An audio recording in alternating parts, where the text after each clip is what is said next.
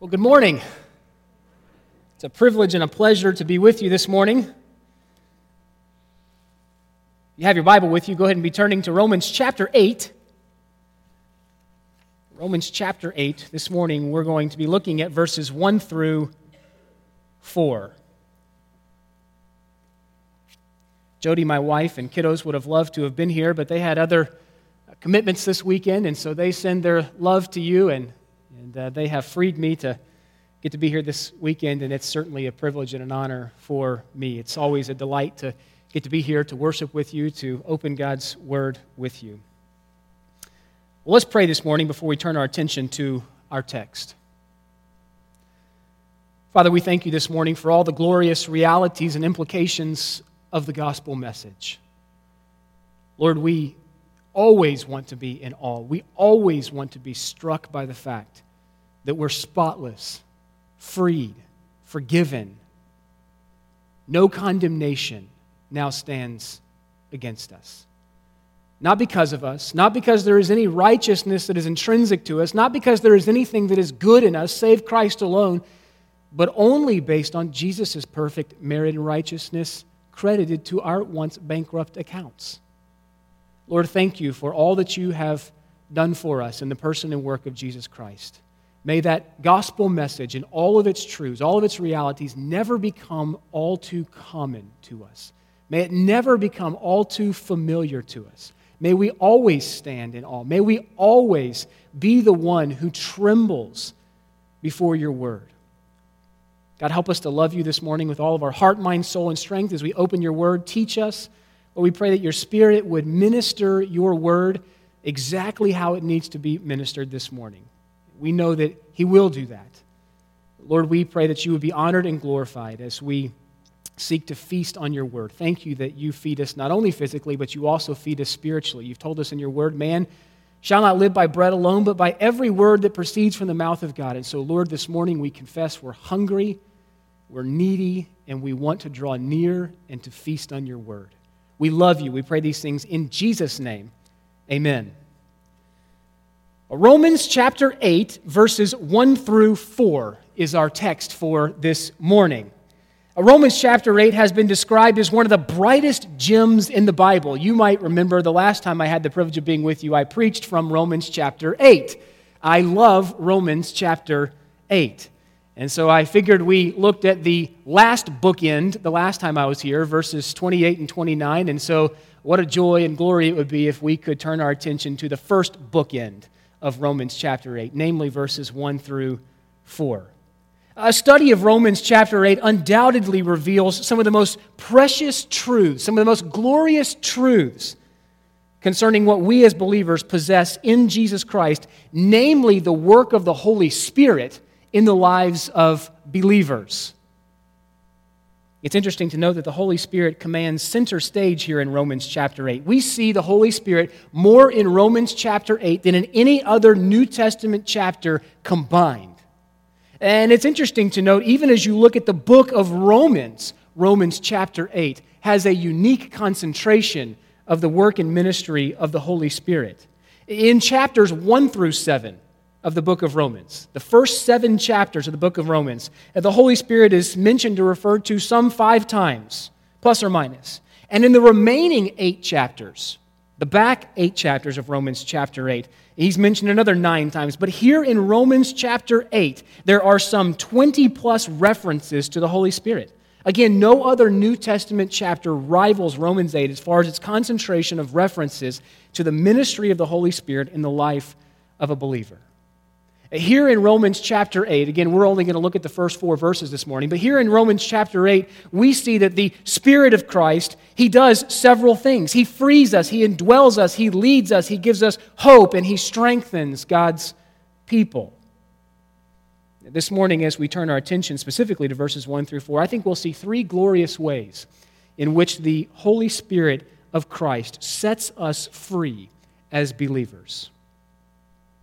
With that being the premise of our time together this morning, let's turn our attention to our text. Paul, writing under the inspiration of the Holy Spirit, pins the following words There is therefore now no condemnation for those who are in Christ Jesus. For the law of the Spirit of life has set you free in Christ Jesus from the law of sin and death. For God has done what the law, weakened by the flesh, could not do. By sending his own Son in the likeness of sinful flesh and for sin, he condemned sin in the flesh, in order that the righteous requirements of the law might be fulfilled in us, who walk not according to the flesh, but according to the Spirit. If you're taking notes this morning, the first point on your outline is this The Spirit of Christ has set you free from the penalty of sin.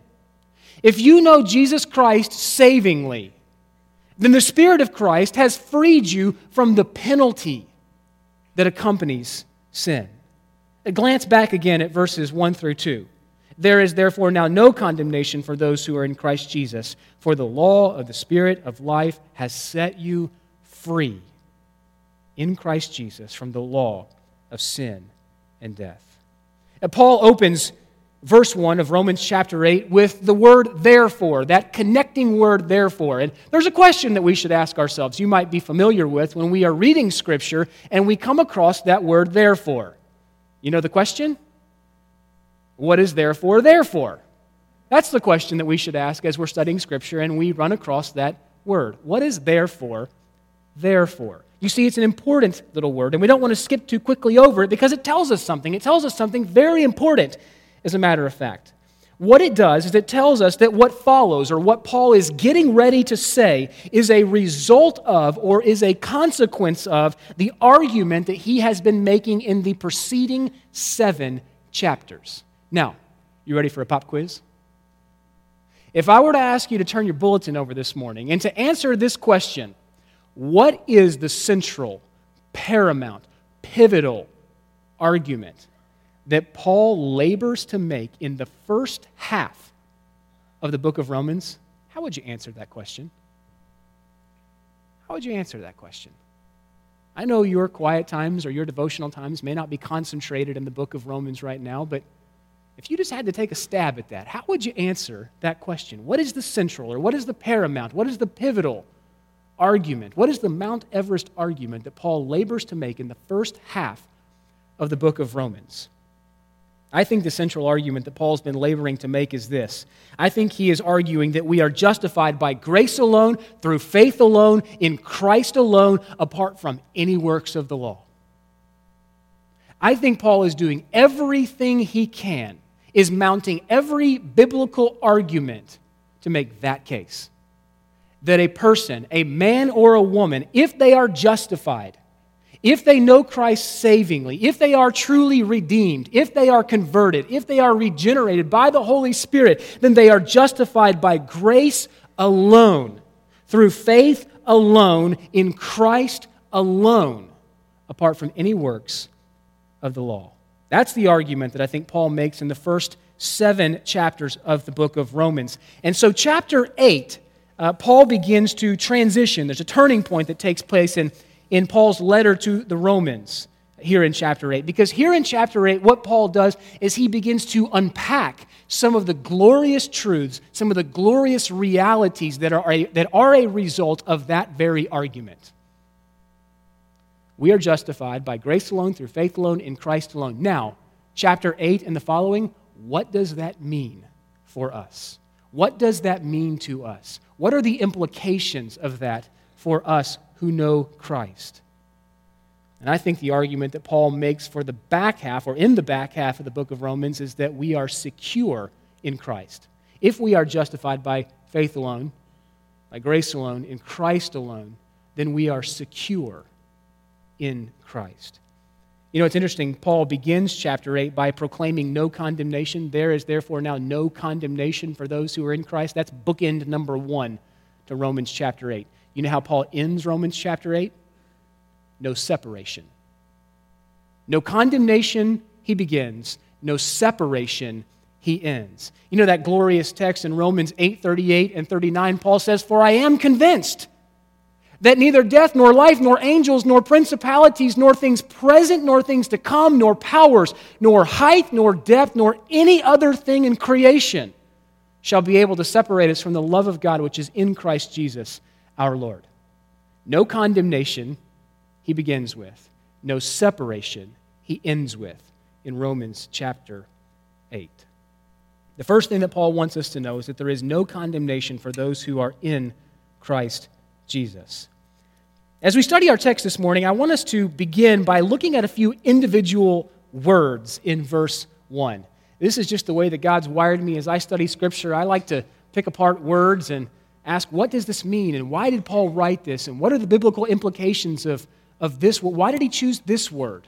Uh, and so let's do that this morning as we turn our attention to the text. First, I want you to notice that Paul says that there is now no condemnation. There is now no condemnation. That word now signals a point in time. In other words, this hasn't always been our status. No condemnation has not always been the status of the Christian, has not always been the status of the believer. That hasn't always been our standing before God. You see, in Adam, we stood condemned, crushed under the weight of sin and death. The law stood against us with all of its legal demands. We were separated from God, enemies of the cross, hostile in our minds toward Him, and we reeked with the stench of spiritual death. We were born that way, right? David tells us that in Psalm 51. He says, Surely I was sinful from birth, sinful from the time my mother conceived me. We were born into sin. We were born into the death that accompanies that sin. This now no condemnation has not always been our legal status. If we know Christ, we once stood condemned. And if we don't know Christ, we still stand condemned. Paul says there is now no condemnation for those who are in Christ Jesus. Paul tells us in Ephesians chapter 2, he says, You were dead in your sins and trespasses, which you formerly walked according to the course of this world, according to the prince of the power of the air and then he uses these two words, probably my favorite two words in all of Scripture. Tells us what we once were. We were once dead in our sins and trespasses. Two glorious words. But God. But God, who is rich in mercy. We just read that text in our scripture reading this morning, right? God has lavished us with love. Why? Because He's rich in mercy. Because we deserved it? No. Because it pleased Him to do so because it was his divine prerogative, because it brought him honor and glory to do so. But God, when we were dead in our sins and trespasses, God, being rich in mercy, because of his great love for which he loved us, even when we were dead in our sins and trespasses, he made us alive together with Christ. Let me press pause right there and just ask you this question Is it true of you? Is it true of you? There are millions upon millions upon millions of individuals sitting in church pews this morning who are deceived, thinking that they know Christ savingly because they prayed a prayer once, because of their church attendance, or because of any other fill in the blank reason that they might merit. We don't want to be deceived about that point. Is it true of you that you are alive together with Christ? Have you trusted Him? Have you anchored your hope in Him? Have you turned from your sin? That's what repentance means, by the way. It means to turn from one thing to another. It's the military term about face. It means if I'm facing this way, now I turn and I face this way. Sin was once my master, now Christ is my master. I once walked in the ways of this world, now I walk in the ways of my master. I once bore the fruit of sin, now I bear the fruit of righteousness. The question is is it true of us? And if we were to take a snapshot of our lives, if we were to take a few pictures or a few moments of video recording, would it prove that fact? Would there be visible, undeniable fruit in our lives that is evidence of a genuine conversion? That we have indeed been made alive together with Christ. If it's true of you in Christ, you've been freed from every single legal charge that ever stood against you. That's the glorious implications of the gospel. All the legal demands of the law, which the legal demand of the law was what? Perfection, right? 100% perfection. For those that failed, the legal demand of the law is what? Death. Death. But in Christ, we've been freed from every charge of sin that stood against us, made alive together with Christ. You understand the implications of that? I mean, just, just six chapters back in Romans chapter 2, Paul said this. He said that before we came to Christ, before we were converted, that we were once children of wrath, storing up wrath for the day of God's judgment. And so the question is how do we get from the Romans chapter 2, storing up of wrath, to the Romans chapter 8, there is therefore now no condemnation for those who are in Christ? Well, it's not because of us, it's because of another. It's because of another. It's because of the works of another. It's because of the righteousness of another. It's because of the merit of another. It's because of the victory of another that has been credited to our once bankrupt accounts. Not because we earned it, but because our condemnation has been paid for in the death of another. You see, our justification, if we know Christ, stands on the merit of Jesus Christ's life and his substitutionary death on our behalf. You see, there's no condemnation because guilt and condemnation have been swallowed up by grace. Guilt and condemnation, if we know Christ, have been swallowed up by grace. A Philip Bliss, in a 19th century hymn, captured the glory of our divine pardon when he penned these words. This will be a familiar hymn to you. I love the words of this hymn. He says, Man of sorrows, what a name for the Son of God who came, ruined sinners to reclaim. Hallelujah, what a Savior!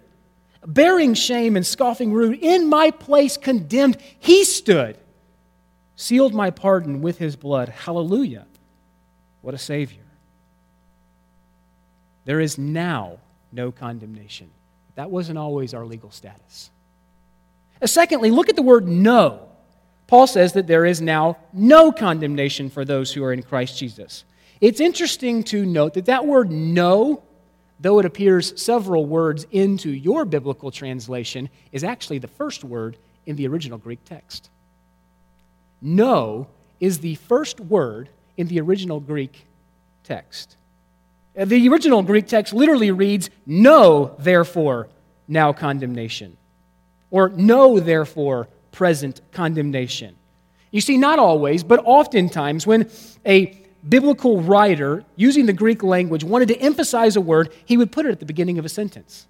I think that's what Paul is doing here. I think he's emphasizing the fact that there is no condemnation, none, zip, zilch. Paul wants us to be absolutely clear about the fact that our justification means that there is not the faintest particle of condemnation with your name on it if you know Christ savingly.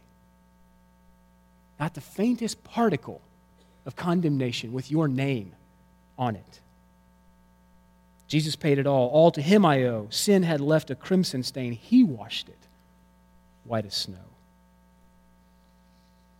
You see, here's an incredible truth that I want to sink deeply into your hearts. No condemnation means this it means that if you're in Christ, you aren't condemned now, and you never will be. No condemnation means that you aren't condemned now if you're sealed in Christ. And not only that, but you never will be. You see, no condemnation means that God doesn't relate to you or to me in light of our performance. Praise God for that. Praise God that He does not relate to you or to me in light of our performance because nothing in our lives merits justification. But everything in Jesus' life merits justification sinless, perfect, spotless, blameless, without blemish or defect. He is that lamb who rode into Jerusalem to hang on Calvary's cross, to be a sacrifice, to be a substitutionary sacrifice on our behalf. It's His merit. No condemnation means that God doesn't relate to you or to me in light of our performance. How freeing is that? At the cross, Jesus dealt with all of our sin, past, present, and future. That means that we don't slip back under condemnation when we sin. We don't, we don't go from not being condemned to falling into sin and all of a sudden now we're condemned again. That's not the way that legal justification works. As a matter of fact, let me encourage your heart with this truth. Romans chapter 8 comes right on the heels of Romans chapter what? 7, right? Do you remember what Paul was talking about at the end of Romans chapter 7? He was talking about his struggle with sin. I mean, here, here is an apostle, a man used mightily by God, but he was human. I love the fact that all through Scripture, from Genesis 1 to Revelation to the end of Revelation, God, God goes to great lengths, it appears, to disclose, to show us, to reveal the fallenness of man, so that we might not look to a man, but look to the capital M man as our exemplar. And so, Paul, though a great apostle, God used him mightily. As a matter of fact, wrote most of the collective New Testament, struggled with sin.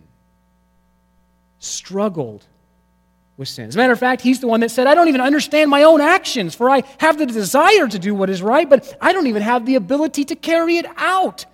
For I don't do the very good things that I want to do, but the evil that I don't want to do, that's what I keep on doing. Wretched man am I. Who will deliver me from this body of death? That's the question he answers. Recognizing his sinfulness, recognizing his fallenness, recognizing how much he does not deserve salvation, he says, Wretched man am I. And he asks the question, Who will deliver me from this body of death? His answer, verse 25, the very last verse of Romans chapter 7 he says, Thanks be to God through Jesus Christ our Lord. And then what does he say? Romans chapter 8, verse 1. There is therefore now no condemnation for those who are in Christ Jesus. I'm sinful. I understand that. I realize that. I struggle. Who will save me? Thanks be to God. He will. How will He? He will remove my condemnation freed from the penalty of sin. You see, Paul reminds us of our security in Christ when he says there is now no condemnation for those who are in Christ Jesus. What incredible assurance we have as believers! Incredible assurance. And you ask yourself, well, Eric, why, why do you come to, to teach us things that we already know? And that is precisely the problem. Because we know them, they become all too often familiar to us. We cease to be amazed by the truths of the gospel. We cease to be in awe of, of the truths of the gospel. They become all too often familiar to us. We need to be reminded. We need to let our hearts soak, marinate in the truths and the realities, the glorious truths and realities of the gospel message. The gospel message is not just for a lost and dying world, it's for the church of Jesus Christ. But Satan would love for you to believe the lie that God acts punitively towards you when you sin. He would love for you to believe the lie that you're once again guilty and condemned. Yeah, you were, you were once pardoned of your sin, Satan says. Yes, you were once free from condemnation, but you slipped up again. You sinned again. Sinner. You're condemned again. You're guilty again. You're unclean again. Can any of you relate with that? I think if we're being honest, we all can at times. Though we don't legally slip back under condemnation, we buy into hook, line, and sinker that terrible lie from the evil one, the accuser, that we are once again condemned. When God has changed our legal status once and for all in Christ. You see, the glorious truth of the gospel is that in Jesus Christ, in union with the one who is your righteousness, no matter what your sins are or how often you struggle, just like Paul did, God isn't angry with you. God pulled out, poured out all of his anger, all of his wrath, all of his divine hatred towards sin on Jesus Christ on Calvary's cross. God does not act punitively towards believers. He does discipline us when we sin, but he does not act punitively towards us. He does not enact punishment towards believers. All of our punishment was paid when Jesus Christ uttered those final words It is finished. It's finished. There is no condemnation. He paid our death. God isn't angry with us. He isn't going to give up on you. He's not going to let you go. He's not going to turn his back on you. He'll never abandon you, never deny you, never cast you out, and he will never once again condemn you. Jesus said these words in John 5 24. He said, Truly, truly, I say to you, whoever hears these words of mine and believes in him who sent me, he has eternal life. He does not come into judgment. That word can also be translated condemnation. He does not come into condemnation. Why? Because he's crossed over from what? Death to life. There is no punishment. Jesus paid it all. All to him I owe. Sin had left a crimson stain. He washed it white as snow. There is no condemnation. Write, if you're a note taker, write this down. And if you're not a note taker, why don't you become one for 10 seconds? Write this thought down. Your freedom from the penalty of sin is as secure as the righteousness of Christ. Your freedom, if you know Christ savingly, your freedom from the penalty of sin is as secure, is as unchanging, is as unalterable as the very righteousness of Jesus Christ. Just as the righteousness of Jesus Christ cannot change, so your legal status of no condemnation can never change if we know Him savingly. What a glorious truth! What a glorious reality. We've got to have that in our minds when Satan draws back those arrows and flings condemnation, guilt at our hearts.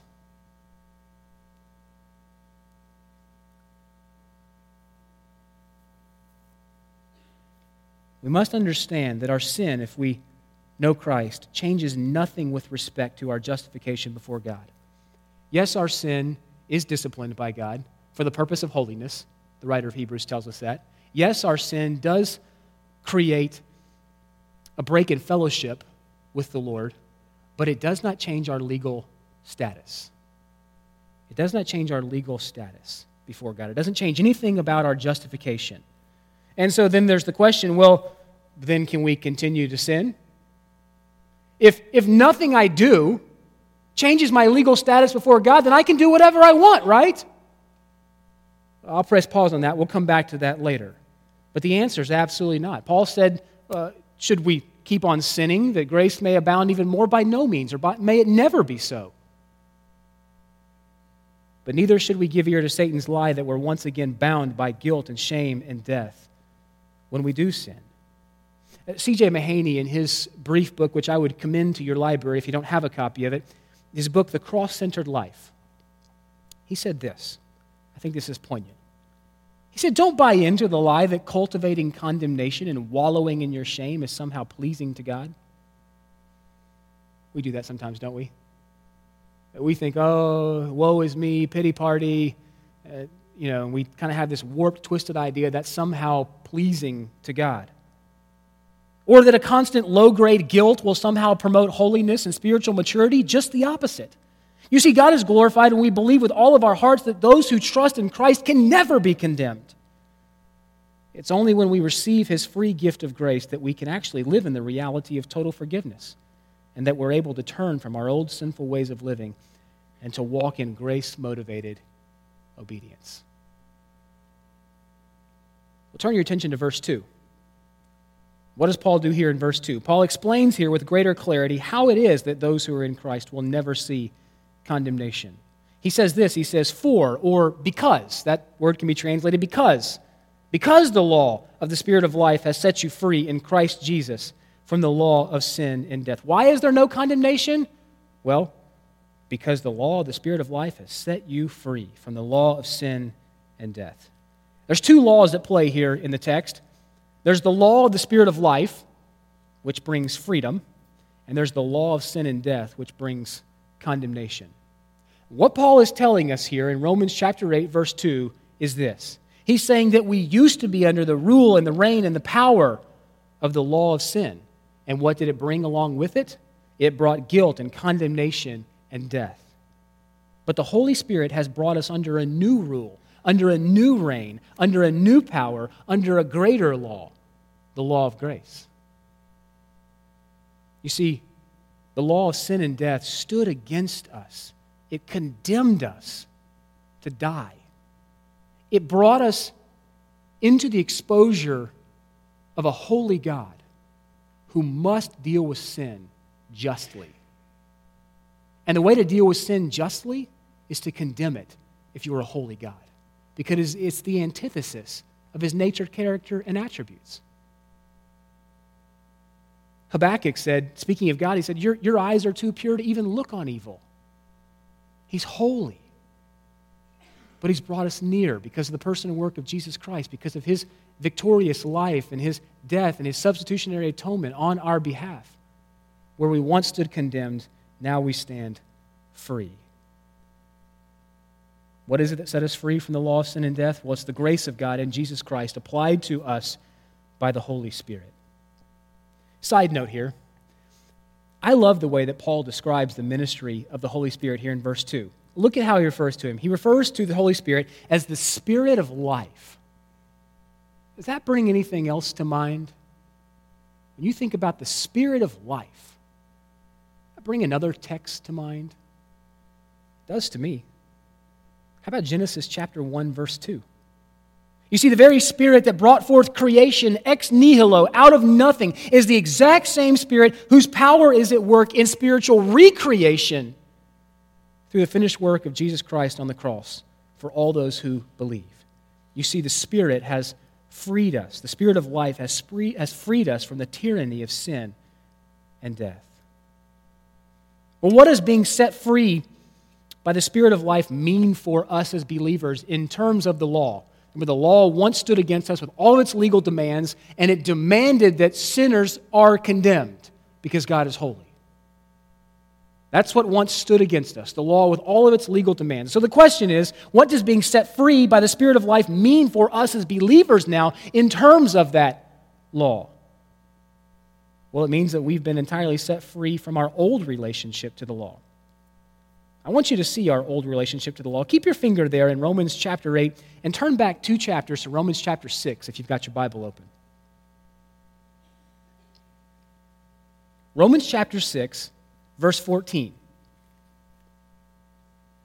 Again, what I want to show you here in three brief texts is our new relationship to the law. This is our relationship to the law in Christ. Romans chapter 6, verse 14, Paul says this. He says, For sin will have no dominion over you. Well, that must mean it once did. Sin will have no dominion over you, since you are not under the law, but under grace. That's what's true of us as believers. We're not under the law, we're under grace. Look forward one chapter to chapter 7, verse 4.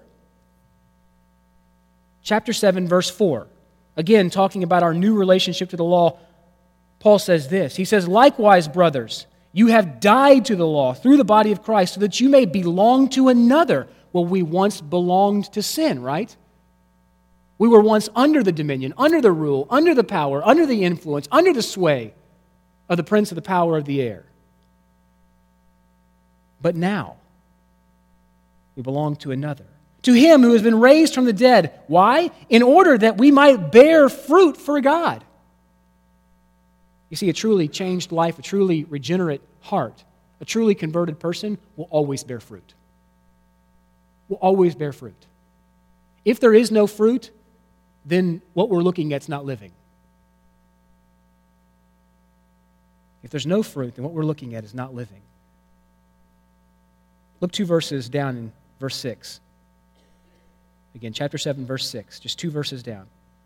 But now we are released from the law, having died to that which held us captive, so that, or because, we may serve in a new way of the Spirit and not in the old way of the written code. We've been freed from the written code that stood against us, freed from the legal demands of the law because another has met them perfectly on our behalf. So then, since we're not under the law, we've died to it, well, then how does God view our sin as Christians? Uh, we just talked about the fact that just one chapter back in Romans chapter 7, Paul was enumerating his, his struggle with sin. How does God view our sin now? We know how God viewed it before we came to Christ, right? How does God view our sin now that we are in Christ, freed from the penalty of sin? Well, Martyn Lloyd-Jones illustrates this well. He says this He says, The difference between an unbeliever sinning and a Christian sinning?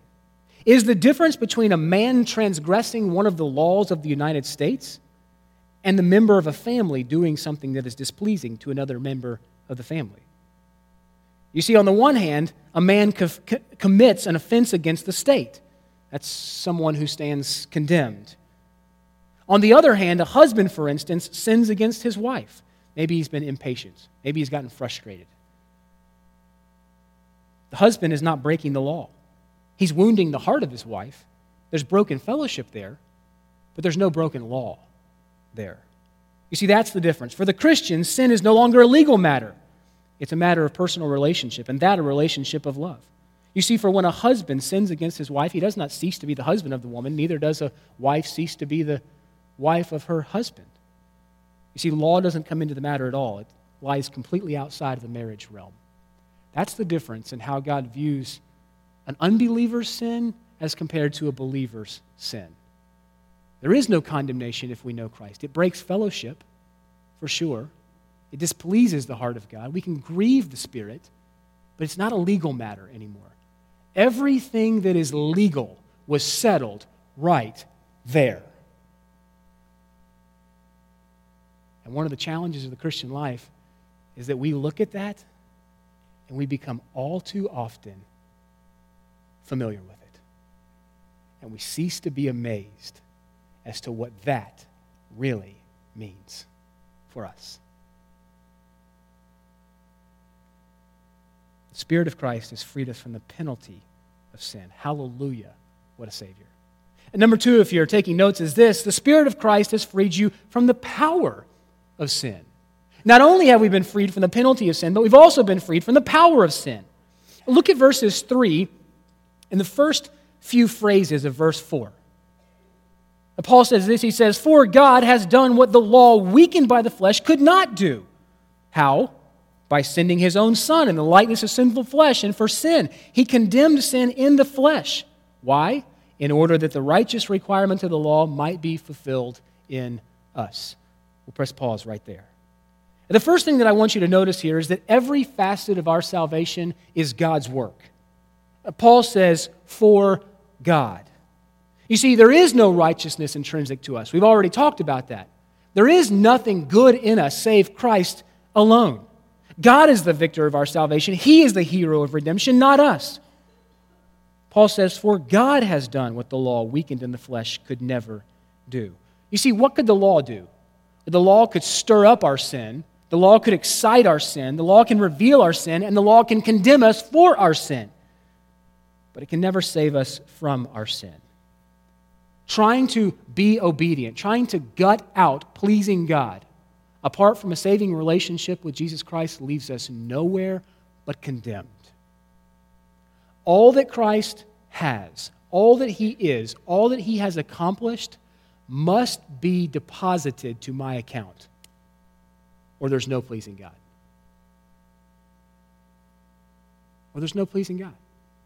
Jesus said of himself in John 14, 6, he said, "In the way, the truth, and the life, no one comes to the Father except through me. In other words, interpretation, we can't go over him, we can't go under him, we can't go around him, we must go through him.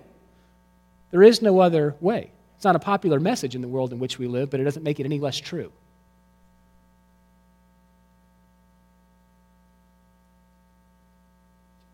One man said this, speaking of the law. He said, To run and to work, the law commands, but gives me neither feet nor hands. But better news the gospel brings. It bids me fly and gives me wings. See, the gospel gives us the hope that the law never could. Well, how did God accomplish our salvation? Paul says this. Look at the text. Paul says that God sent his own Son in the likeness of sinful flesh and for sin, and God condemned sin in the flesh. Why? In order that the righteous requirement of the law might be fulfilled in us. There's a lot of commas in there, and that's kind of tricky to read and to put the pieces of that together. Let me say this that text right there, that verse, sounds a whole lot to me like 2 Corinthians 5.21. Anybody have it memorized, by the way? 2 Corinthians 5:21. If you don't, I would commend it to your memory. Paul said this. He said, "For God made him, speaking about Jesus, who knew no sin, to be sin for us, so that in him, in Christ, we might become the righteousness of God. I usually illustrate this if I'm with somebody at the mall or spending time sharing the gospel with a lost person with my wedding ring. My, my wife has told me oftentimes, I wish you wouldn't use your wedding ring to illustrate sin. So I'll use my pen. If my pen represents sin in my hand, and my left hand represents the purity of Jesus Christ. What Paul's saying here in our text in Romans and in 2 Corinthians 5:21 is this: God made him, speaking about Jesus, who knew no sin, to be sin for us, so that in him we might become the righteousness of God. That's the gospel in one verse. You want to share the gospel with your neighbors? You want to share the gospel with your family and your friends, your coworker, that person that shares a cubicle or an office next to you? 2 Corinthians 5:21. God made him who knew no sin to be sin for us so that we might become the righteousness of God. It's one verse evangelism.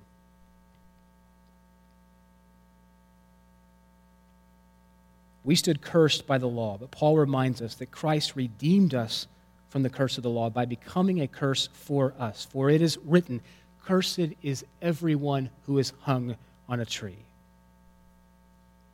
Jesus has canceled the record of debt that stood against us with all its legal demands. How did he do it? He did it by setting it aside, nailing it to the cross. He disarmed the rulers and the authorities by putting them to open shame, triumphing over them. Sin no longer has power or dominion over you if you know Christ.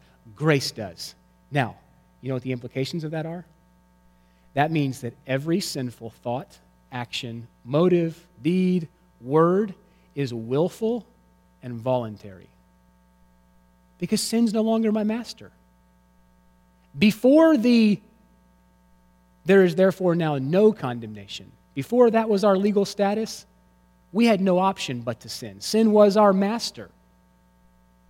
But now, because God is rich in mercy, while we were dead in our sins and trespasses, He made us alive in Christ. I turn from my old master and I have a new master. That means I'm not under the dominion or the sway or the authority of sin anymore. But I'm under the authority and the sway and the dominion of another master. So that makes my sin, that makes my transgression of the law willful and voluntary. I don't have to sin. I sin because I want to sin. That ought to break our hearts, drive us to the cross, and remind us of Romans 8 1. That there is therefore now no condemnation for those who are in Christ Jesus. For the law of the Spirit of life has set you free from the law of sin and death. Sin no longer has dominion over you, grace does. What does it mean that God condemned sin in the flesh? What does it mean that God condemned sin in the flesh? Peter helps us out with that. Thankful for that. 1 Peter 2:24 Peter says this, speaking about Jesus, he says, He himself, Jesus, bore our sins in his body on the tree. Why? So that we might die to sin and live for righteousness. By his wounds, you have been healed. Peter's probably picking up on Isaiah 53 there, isn't he? By his wounds, by his stripes, you have been healed. You see, God judiciously condemned sin in the flesh by sending his own Son in the likeness of sinful flesh as a sin offering for us. You see, we sinned in the flesh, therefore, Jesus had to come in the flesh. The Word had to become flesh, make his dwelling among us, that God might condemn sin in Christ, in the flesh. We sinned in the flesh, sin had to be condemned in the flesh. So, what did God do? He sent us his Son in the flesh, that he might live a perfect life, that he might live a righteous life, that he might die the death that we deserve, living the life that we failed to live, and imputing all of his victory, all of his merit, all of his perfect righteousness to the once bankrupt account of the guilty sinner. Glorious, glorious, glorious. You know, it's good to hear messages, and I preach these messages that are imperatives. You need to do this put on, put off. Don't speak this way, speak that way. Let your speech be seasoned with salt. Don't commit these acts, do this instead. Those are the imperatives of Scripture. And those are good messages. We need to hear those. God's word is full of them. But they must be influenced or undergirded with all the indicatives of Scripture. In other words, I have to know who I am. I have to know what God says is true about me in the gospel. Now, in light of that, I walk in this way. Now, in light of that, I obey.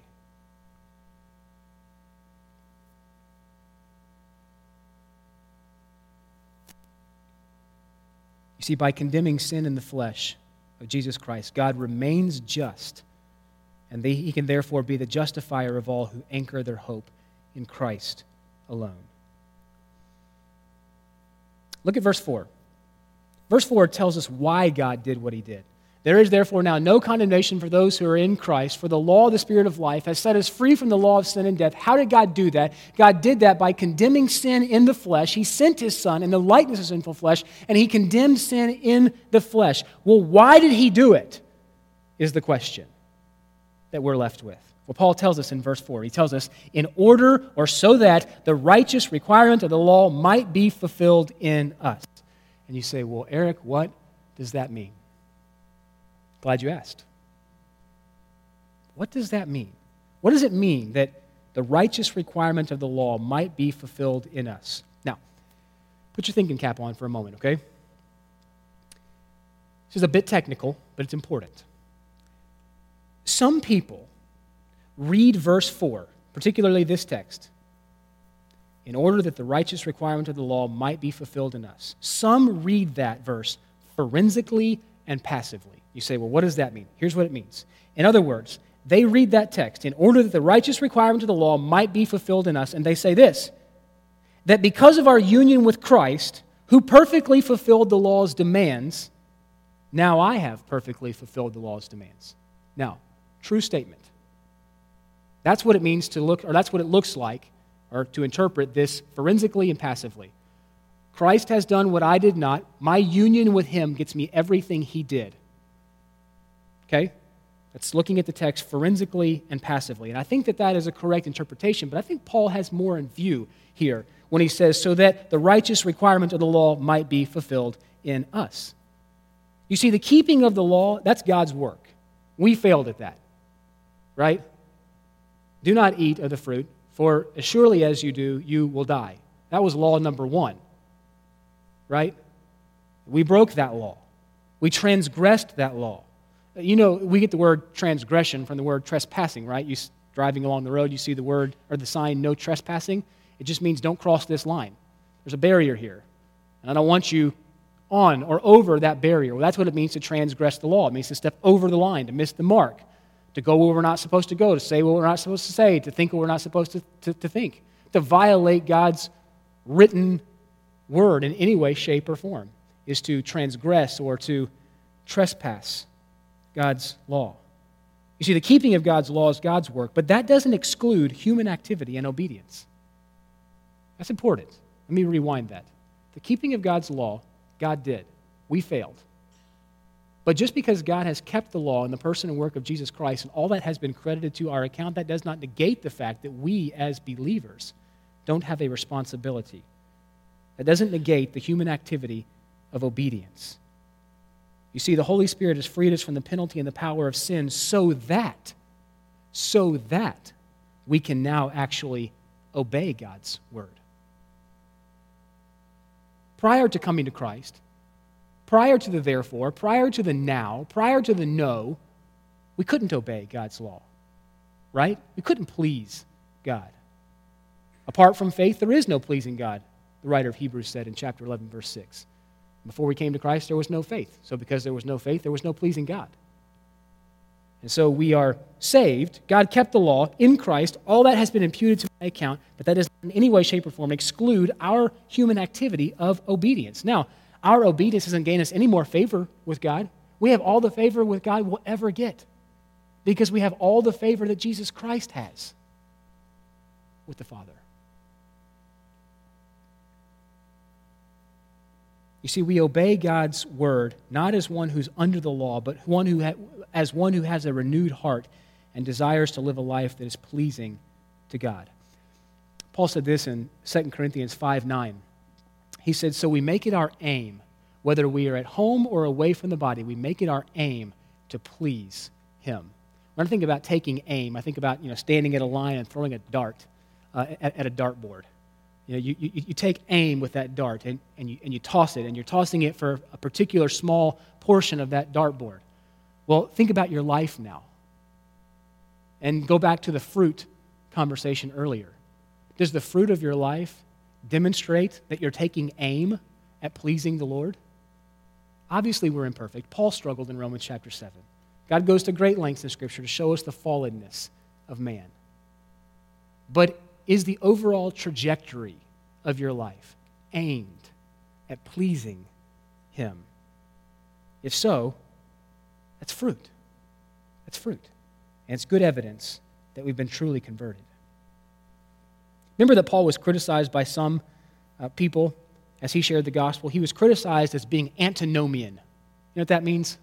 It's a compound word in the Greek. Anti means no or not, and uh, nomian comes from the Greek word nomos, which means law. So Paul was, was, uh, was criticized as being one who was without law. In other words, you have the Pharisees who are telling people, you must live this way and you must do this and you've got to live to this standard. And Paul comes and he says, no, grace, grace, God's grace, grace that is greater than all of our sin.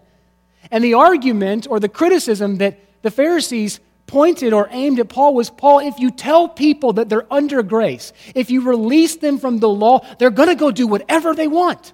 They'll be lawless if you tell people that they're under grace.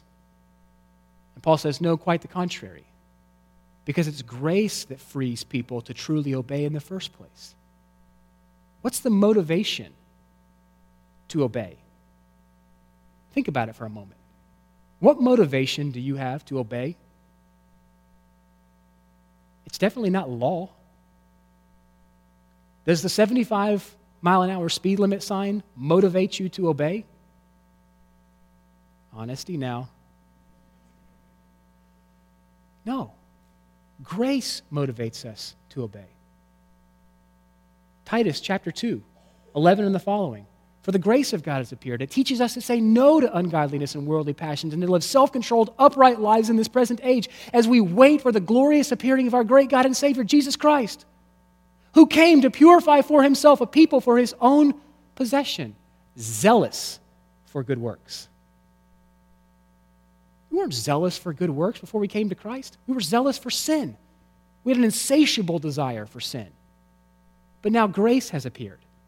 And that grace motivates us in a different way, teaches us to renounce the ungodliness and the worldly passions and to live a different way, self controlled, upright in this present age, as we eagerly await the one who's coming to take us home.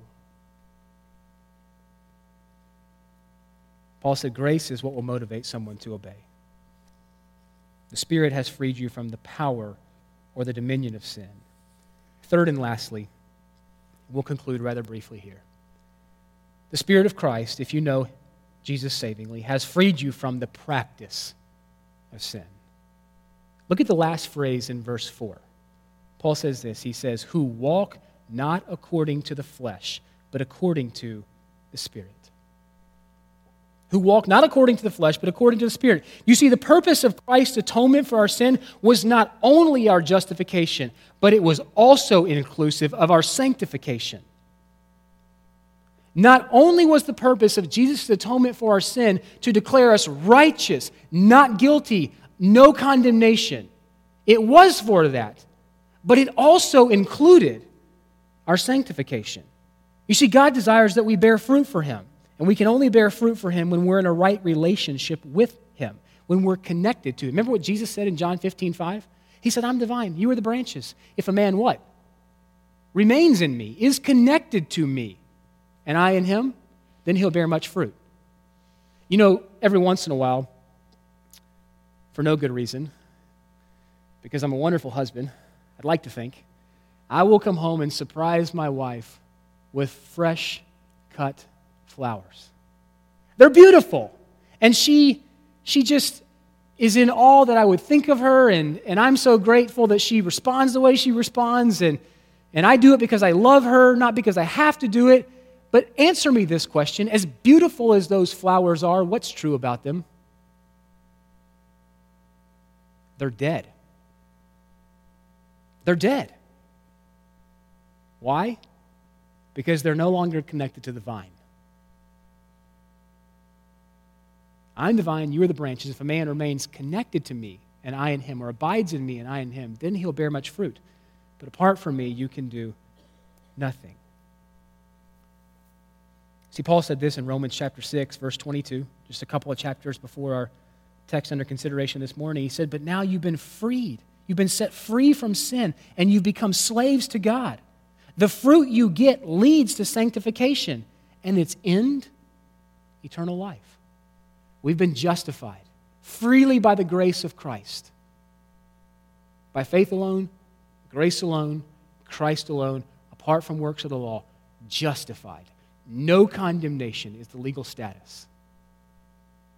That we might be sanctified, that we might bear more resemblance to the Lord Jesus Christ. See, that's why God's doing everything He's doing in our lives. That's Romans 8, 28, and 29, right? God's always up to something good in every circumstance. What's that good? That we might bear more resemblance to God's Son. Right? And what is its end?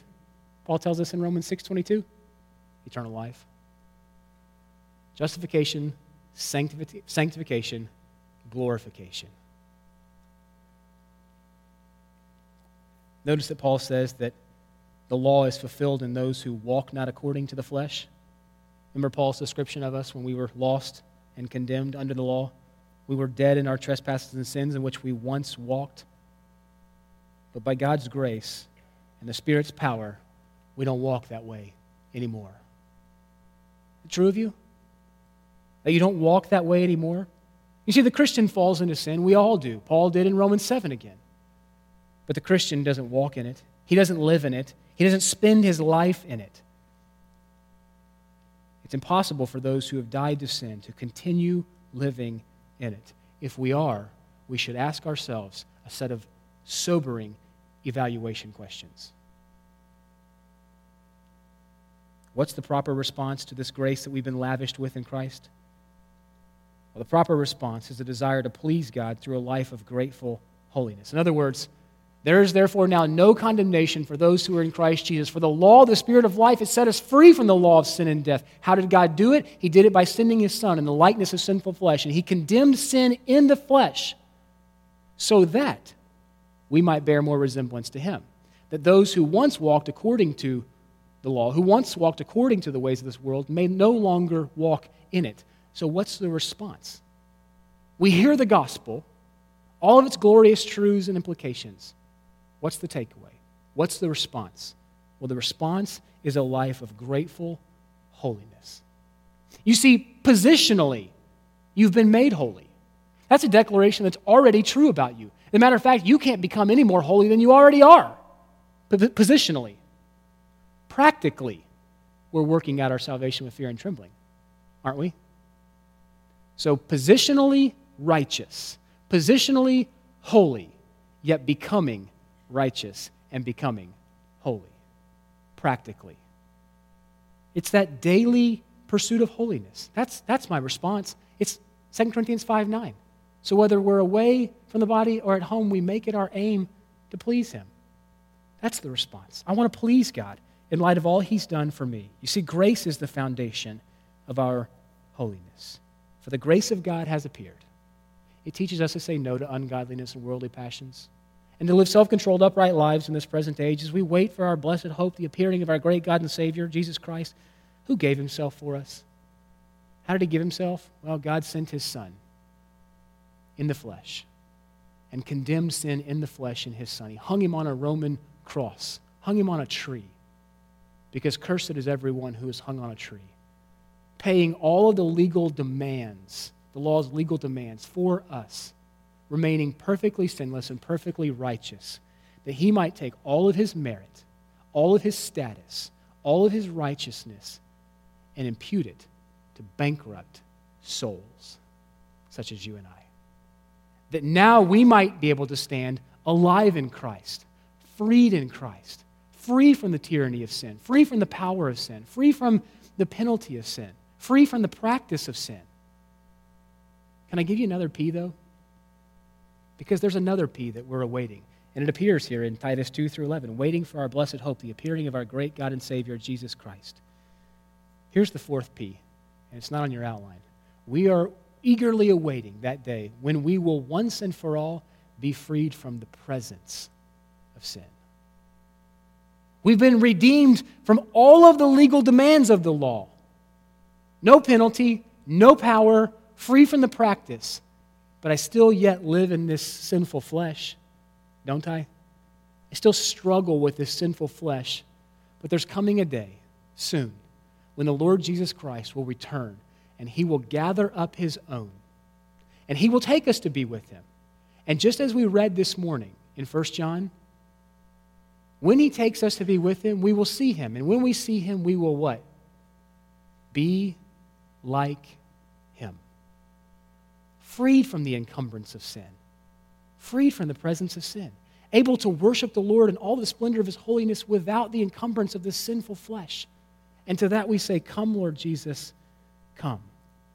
We look forward to the day with great anticipation when Jesus Christ will present us blameless, without condemnation, without spot, without wrinkle, without any defect, before the presence of his Father with great joy. And until that day, we can sing with great confidence this hymn penned by Charles Wesley No condemnation now I dread. Jesus and all in him is mine. Alive in him, my living head, clothed in righteousness divine. Boldly I approach the eternal throne and claim the crown through Christ my own. And can it be? Is the question. You better believe it. How? I'm the way, the truth, and the life. No one comes to the Father except through me. Let's pray. Father, thank you for your word. Thank you for the fact that it refreshes our souls as we meditate on the glorious truths and realities of the gospel. May they never become too familiar to us. May they never become common to us. May we never hear them so much that, it, that, they, that they cease to amaze us, that they cease to leave us awestruck, that they cease to motivate us to unfettered worship. God, in light of all you have done for us, we now bow our hearts before you. You are creator, we are creation. You are king, we are subject. You are master, we are slave. And we want to make it our aim to please you with our lives. Until the Lord Jesus Christ returns to take us home, let us be motivated by grace. We love you. We pray these things in Jesus' name. Amen.